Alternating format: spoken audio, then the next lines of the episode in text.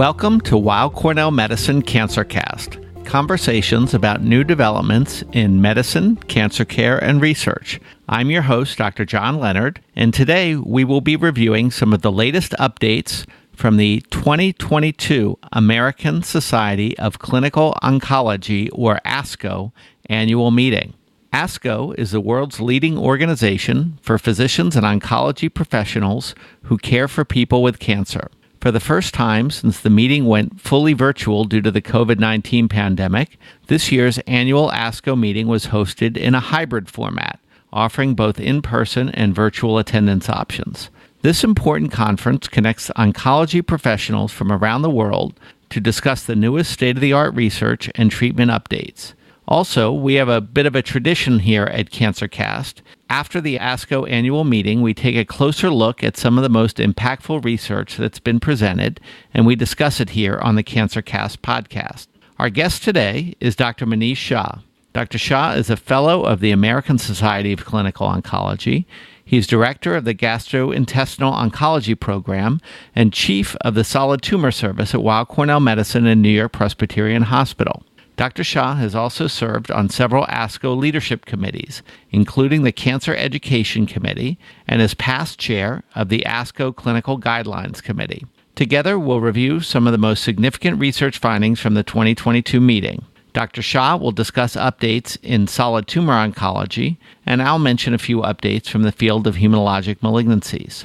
So, Dr. Shah, it's really great to have you here. And I know we've done this several times in the past, so it's great to have your overview and summary of what's hot and important that people should know about from the ASCO annual meeting. And we actually happened to fly back together, so we even talked a little bit about the great things that have been happening. First, can you just let our audience know why is it that medical meetings and research meetings like ASCO are important to the field and specifically how does the ASCO meeting potentially impact cancer care for patients? Thanks so much, John. It's great to be here on this CancerCast program. And it's a great question. Why is ASCO such an important meeting?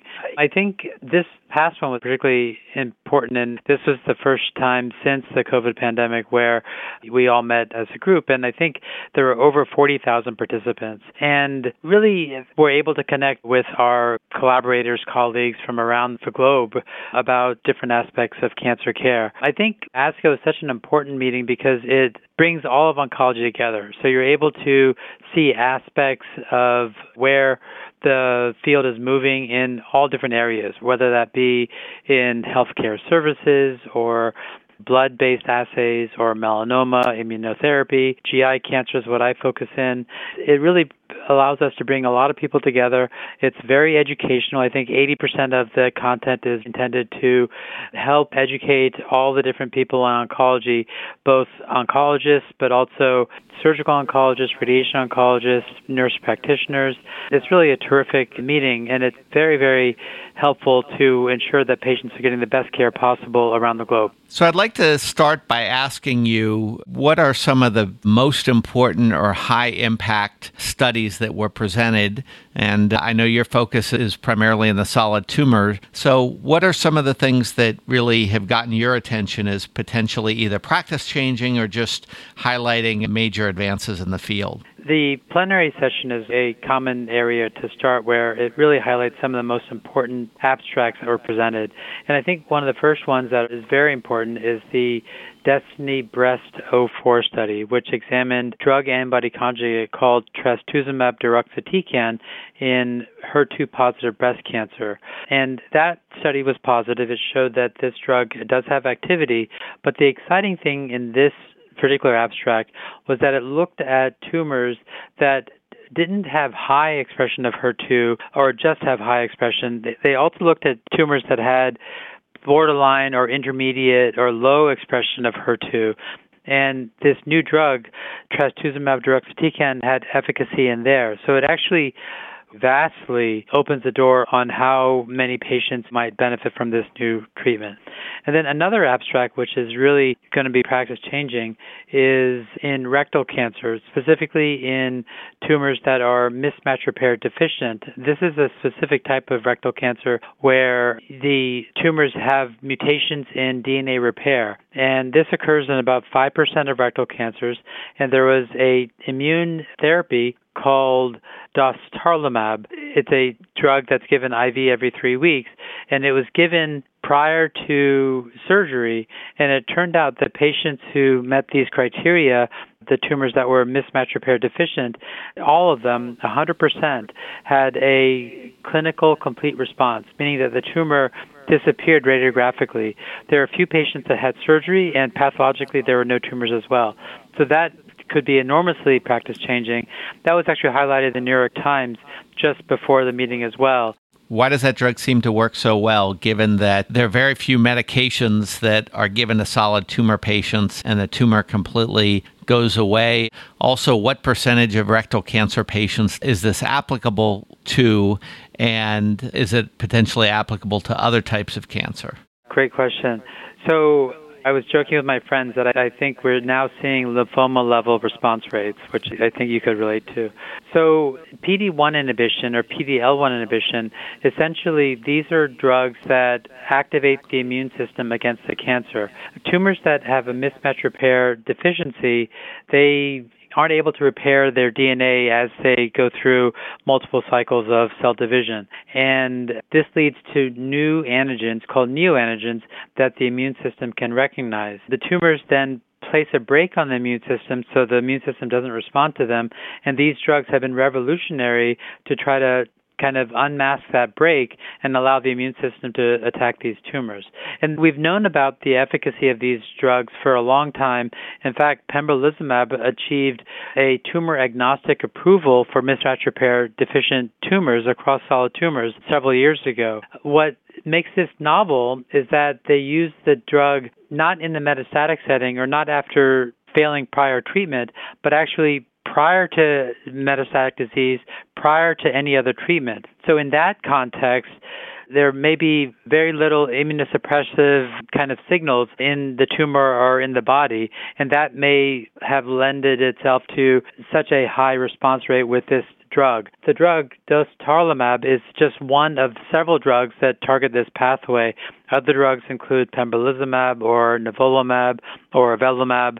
They all target the same pathway, and I think most of us feel that they would all work similarly well. So it's not specifically this drug, it's more the context of when the drug was given. I think that this is really a game changing thing. And then the third thing that I want to highlight is the impact of circulating tumor DNA and how that may change practice. This is where you can take a blood sample, a peripheral blood sample, and then specifically look for mutations that are reflective of the cancer and then make decisions based on that. There's a study that came out, two studies actually, that came out that showed the impact of that. So ASCO was really a busy time for us, and a lot of really great work has been presented. I'll highlight briefly a couple of studies in the hematologic malignancies, and then I think we'll come back to your thoughts on a few studies where perhaps they didn't receive as much attention but are worthy of a closer look. So, in the hematologic malignancies, there was a major presentation around stem cell transplantation and high dose chemotherapy in multiple myeloma, suggesting some benefit there, but perhaps not necessarily an overall survival benefit, but a benefit in keeping the disease quiet for longer, so to speak. And I think is an important area to get into the details of for patients with multiple myeloma who are considering that approach. There was a study, the Echelon one study that looked at patients who were receiving therapy for initial treatment for advanced stage Hodgkin lymphoma. The standard therapy for a number of years has been ABVD chemotherapy, a combination of four drugs. This study swapped in for the drug bleomycin, a newer drug, an antibody drug conjugate called brentuximab vedotin That study has been published several years ago in the New England Journal of Medicine, showing a progression free survival benefit, basically keeping the disease quiet for a longer period of time. And now, with further follow up, six years of follow up, it was reported that there is now an overall survival benefit, meaning patients living longer. And so there was some debate in the field as to how compelling these data are, but the fact that there is an overall survival benefit provides a bit more evidence supporting that regimen and although there are some alternative approaches still being studied, and this regimen, the VD regimen, is being studied as initial therapy for Hodgkin lymphoma in comparison to the ABVD regimen without bleomycin, but swapped in an immune checkpoint inhibitor similar to the category you referenced earlier, a Manish, nivolumab, and that's ongoing in a national randomized phase three trial. So, an important national phase three trial ongoing in Hodgkin lymphoma. And then we had another trial that had been long awaited called the SHINE trial that evaluated patients, typically older patients with mantle cell lymphoma, a group of patients who, in some some cases are considered for autologous stem cell transplantation, but this population was a group of patients that was not being considered for autologous stem cell transplantation. And it looked at the Bruton's tyrosine kinase or BTK inhibitor as part of initial therapy. So the patients were randomized to receiving bendamustine rituximab chemoimmunotherapy followed by rituximab maintenance, or the same regimen adding ibrutinib, the BTK inhibitor, as part of the initial regimen, and it's part of the maintenance regimen.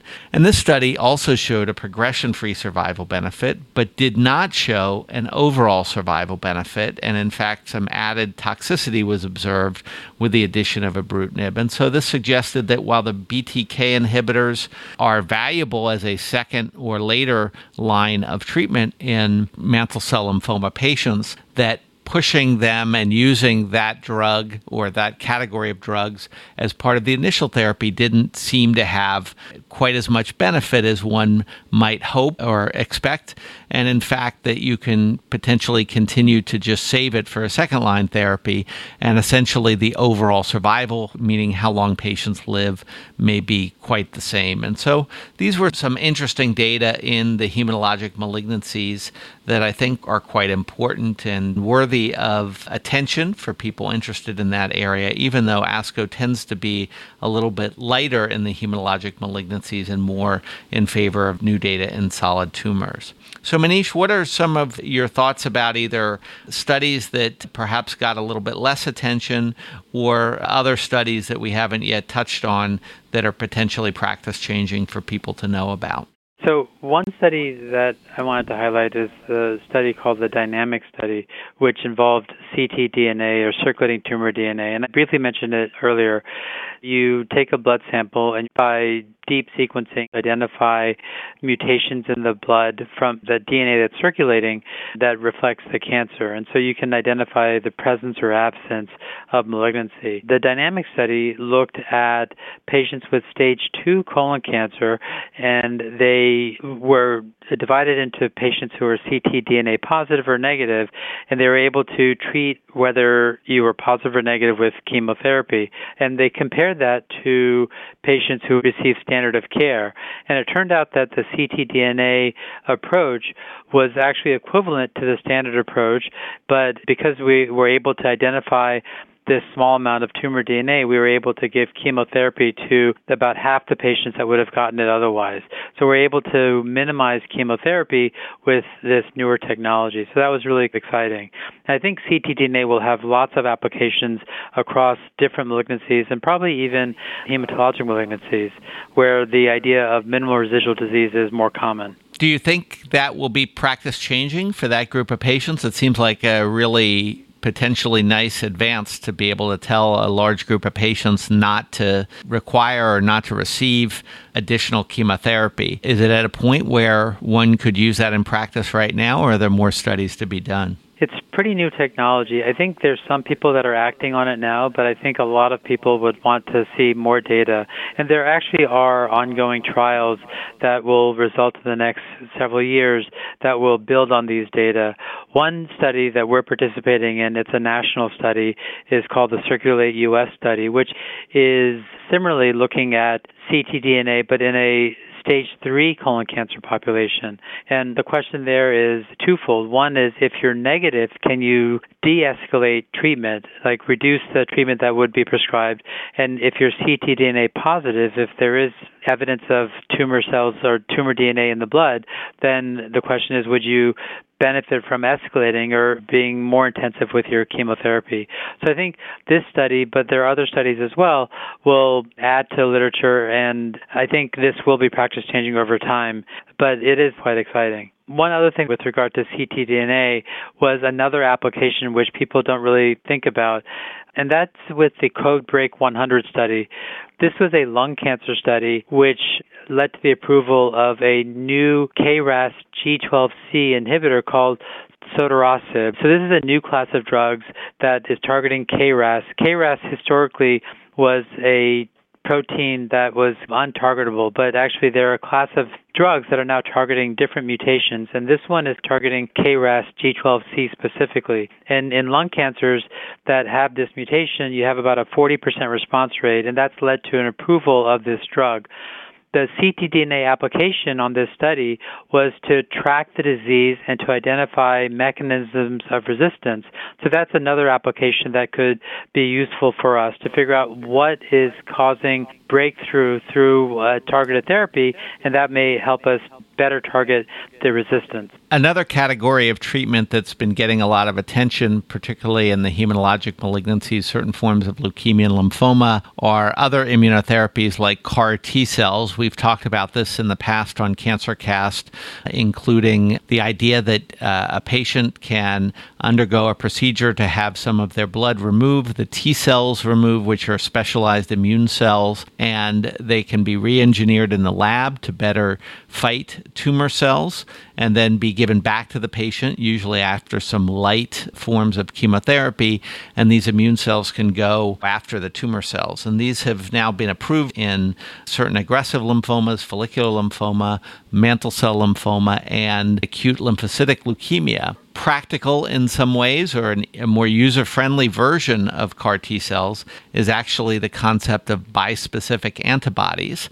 And bispecific antibodies are antibodies, immune proteins, that rather than going after one target, they go after two targets. One arm of the antibody or the immune protein can bind the tumor cell, and another arm of the antibody can bind immune cells. And so it basically brings the immune cell in proximity to the tumor cell, helps to activate it, and helps those T cells in this particular case to go after the tumor cells more aggressively. And this has advantages over the CAR T cells while we don't have as much of a track record with these bispecific antibodies. And so we don't know exactly how long they will work and exactly what situations they work best in, but they are easier in that they are simpler to use.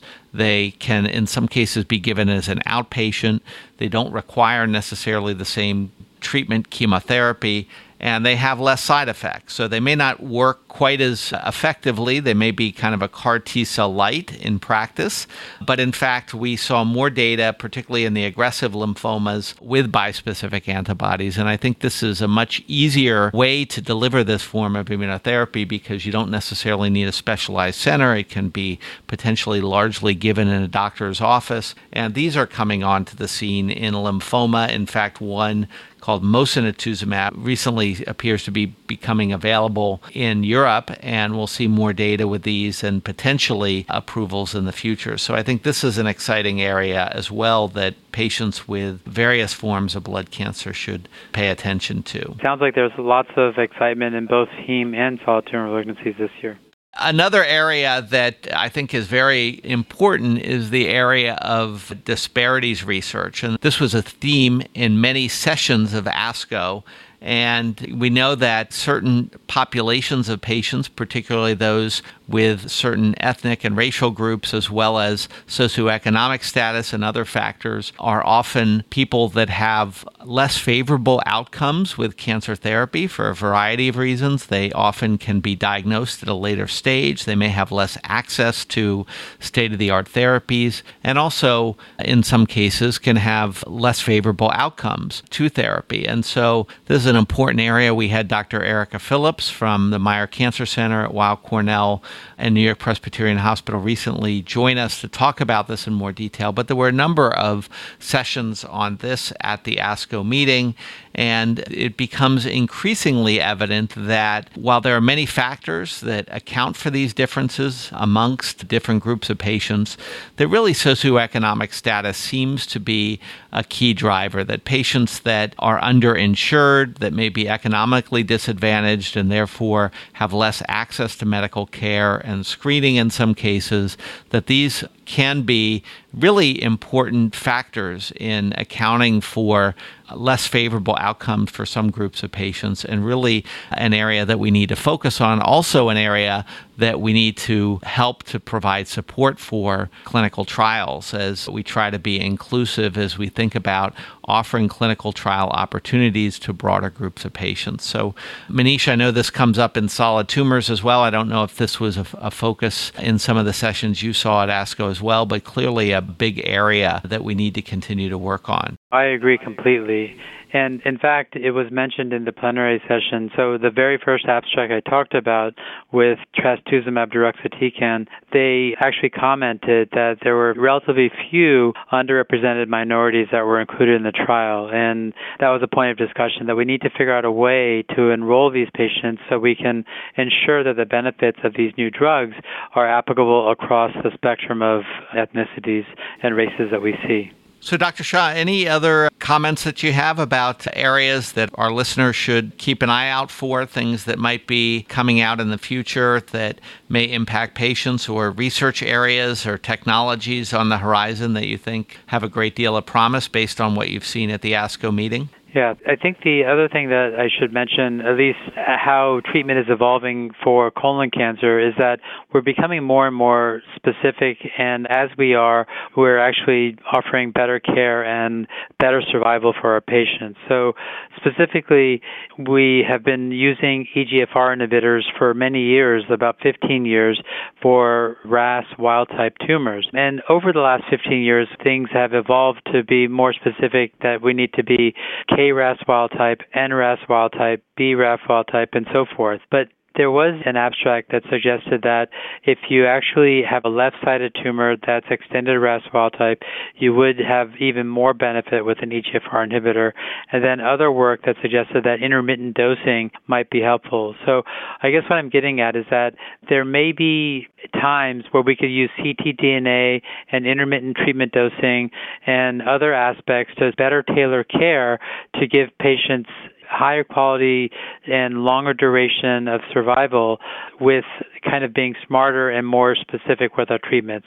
I think that's what we're going to see over the next several years. Before we wrap up, I want to take advantage of having you here today. You lead the solid tumor program at Weill Cornell Medicine and New York Presbyterian. And I know that uh, a major focus of your work is multidisciplinary care as well as clinical trials. You lead one of our efforts here, working with the National Cancer Institute at bringing trials forward. If you can give, in a nutshell, any major areas of clinical trials that you and your team are working on that you want to highlight that certain groups of patients might find interesting or potentially want to participate in depending on their individual situation. Any themes you think are really important for patients to know about as far as your research program? Thanks so much, Sean. Uh, what a great opportunity. So, as you mentioned, and actually what ASCO really highlights is that drug development really begins with clinical trial participation.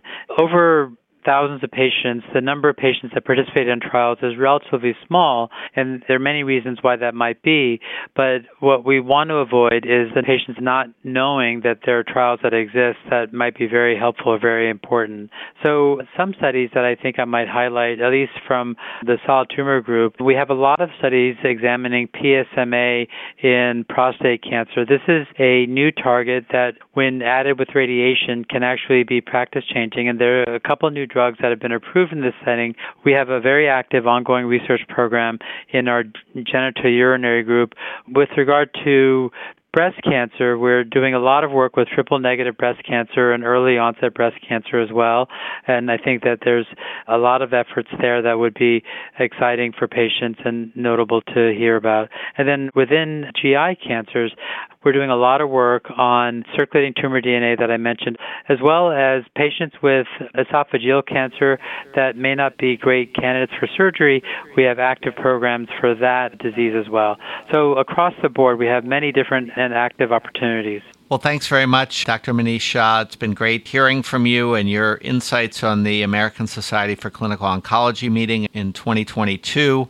Clearly, medical research and clinical trials and translational research in cancer care is essential to making progress, and conferences like this really are essential in making this information available. Things that are going to and already are today leading to better selection of treatment for patients, new therapies, improvement in outcomes and survival and quality of life for our patients. So thank you for joining us today. It's been a great discussion. It's my pleasure. Thanks so much. I'd like to invite our audience to download, subscribe, rate, and review CancerCast on Apple Podcasts, Google Podcasts, Spotify, or online at weillcornell.org. We also encourage you to write to us at cancercast at med.cornell.edu with questions, comments, and topics you'd like to see us cover more in depth in the future. That's it for CancerCast conversations about new developments in medicine, cancer care, and research. I'm Dr. John Leonard. Thanks for tuning in. All information contained in this podcast is intended for informational and educational purposes. The information is not intended nor suited to be a replacement or substitute for professional medical treatment or for professional medical advice relative to a specific medical question or condition. We urge you to always seek the advice of your physician or medical professional with respect to your medical condition or questions. Weill Cornell Medicine makes no warranty, guarantee, or representation as to the accuracy or sufficiency of the information featured in this podcast, and any reliance on such information is done at your own risk. Participants may have consulting, equity, board membership, or other relationships with pharmaceutical, biotech, or device companies unrelated to their role in this podcast. No payments have been made by any company to endorse any treatments, devices, or procedures, and Weill Cornell Medicine does not endorse, approve, or recommend any product, service, or entity mentioned in this podcast. Opinions expressed in this podcast are those of the speaker and do not represent the perspectives of Weill Cornell Medicine as an institution.